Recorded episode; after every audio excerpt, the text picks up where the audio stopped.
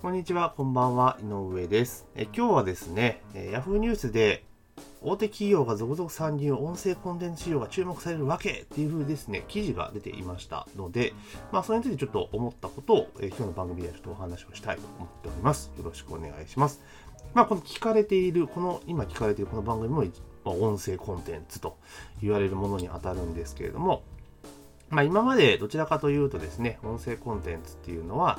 まあまあ、ずっと前からあるものなんですけども、なかなかこう、世間一般に広く使われているわけではなかったんですよね。あの動画とか YouTube とかに比べれば全然、ある意味マイナーな感じだったのが、まあ、ここに来て注目され始めてきているぞというところなんです。で、それに伴ってですね、やっぱ、ポッドキャストも結構最近、あやっぱり聞いていただける方が増えてきているっていう印象は、えー正直持っておりますので、まあですね、あの、音声聞かれてですね、評価を入れていただけると非常にありがたいなというふうに思っております。まあ、それをさておきですね、まあ、こんな形で音声コンテンツというのが、まあ、注目され始めたという記事が出るぐらいなので、続々と今後ですね、こう自分から情報発信をしていく、音声を使って情報発信をしていくっていう人が増えていくんじゃないかなというふうに思っております。で、まあ、こうなってきた背景っていうのが、まあ、ちょっと私は使ってないからよくわかんないんですけれども、スマートスピーカーっていうのは最近ですね、え売れ始めている、まあ、普及し始めているんですよね。まあ、やってますよね。アップルが出したりとか、グーグルが出したりとか、LINE が出したりとか、まあね、音声でね、なんかパッと言って言ったら、なんかそれが動き始めるみたいなことがあるので、まあそういうところを返してですね、まあ BGM として音楽だけではなくて、まあこういった音声のコンテンツとか、オーディオブックみたいなのを聞く人っていう、聞く文化みたいなのが出始めてきたのかな、というふうにちょっと思っています。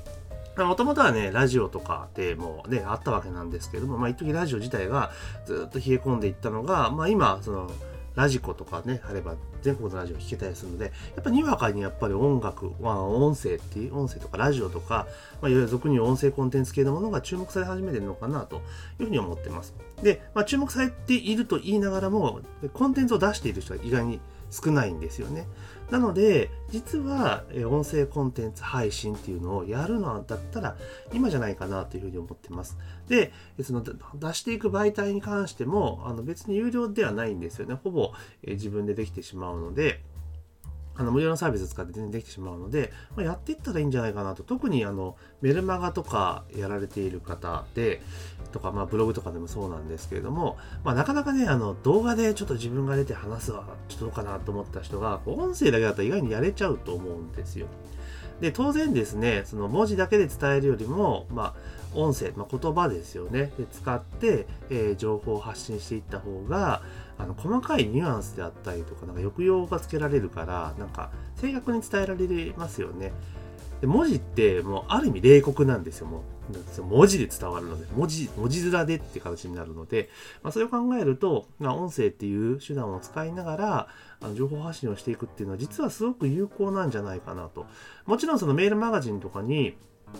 あの、音声コンテンツでね、リンクを貼って、えー MP3 を再生させるってこともできるんですが、あの、メールマガジンの場合ってあくまでもやっぱりそのメールを見るっていうスタンスでそういう望むわけじゃないですか。それで、まあ、音声がついてたぞっていう形になるので、まあ、であるのであれば、もうちゃんと音声を聞くぞというスタンバってる人に対しても、音声の場合アプローチしていった方が効率的かなと、えー個人的に思います。だから、例えばこのポッドキャストであったりとか、あと、サウンドクラウドっていうのは、私全然知らなかったんですけれども、まあ、結構前からあるサービスで、まあそれも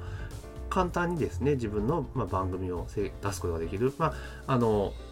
無料プランだと確か3時間分のその音声コンテンツまでしか投入できないんですけれども、まあその一人でね、1時間2時間喋るのなかなかしんどいので、それ考えると、まあ無料プランって3時間であったら、まあ10分ぐらいのコンテンツを、まあね、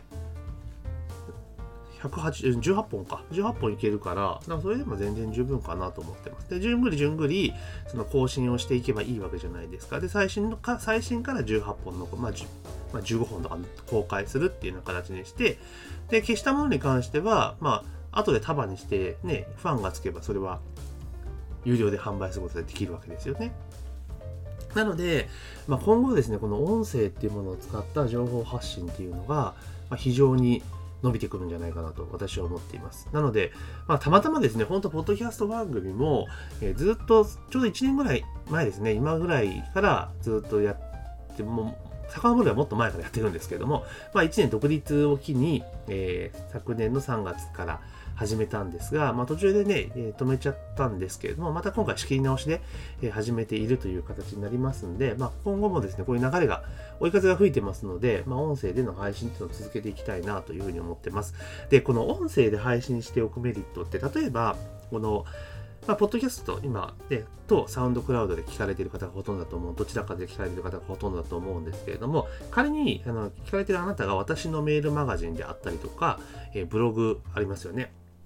を読んでいただいたときって、これ聞いてると、まあ、不思議なもんで、あの私の声でですね、そのブログ記事とかメールマガジンの原稿がですね、頭の中で再生されるんですよね。だからこれすごいんですよ。だから、そういうことを考えていくと、あの、特にあのこういう形で個人がですね、情報発信をしていって、そのある程度認知を高めていく中でいくと、あの、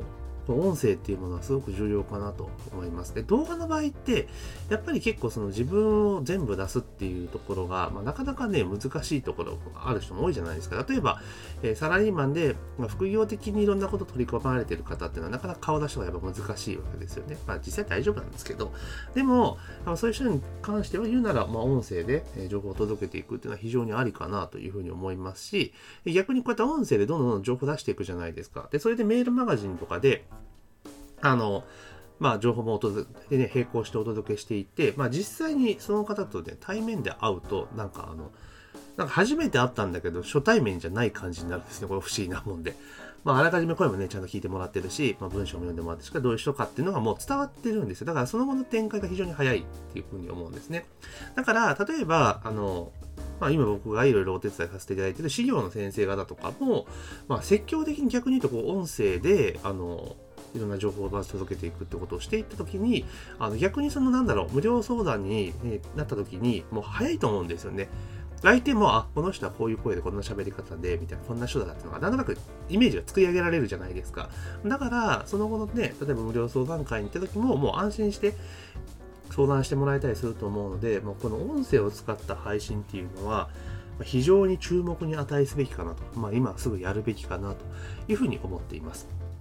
で、なんかその、大手が参入ってこの記事でいくと、 Voicyっていう新しいサービスが始まってるんですね。で、これは、あの、法人さん向けの、まあ、サービスなんですけれども、まあ、まあ、ラジオ、ネットでラジオを配信しましょうよ、みたいな感じのものなんですよ。で、それと同時に個人もあの募集をされてるんですね。で、個人の場合はなんか審査制なんで、ちゃんとなんかやってくれる人みたいな感じで募集をされています。で、まあ、 Voicyっていうところを見ていくと、まあ、徐々にコンテンツは増えてはいるんですが、やっぱまだまだスタートしたばっかりでコンテンツは非常に少ないなという印象なんですね。ただ、あの、こうやって大手がね、やってきているってことを考えると、まあ、こういうところにゆくゆくは自分も出していくってことをしていくと、非常にまあブランディングにも、えーいい効果を及ぼすんじゃないかなというふうにちょっと思っています。でさらに今審査制なので、今ね逆にこのタイミングで Voicyで自分のコンテンツを公開できると、もうそれだけで権威性を身につけてしまうと、身にまとってしまうことができるので、意外にですね、こう音声やる自信がある人に挑戦してみるのも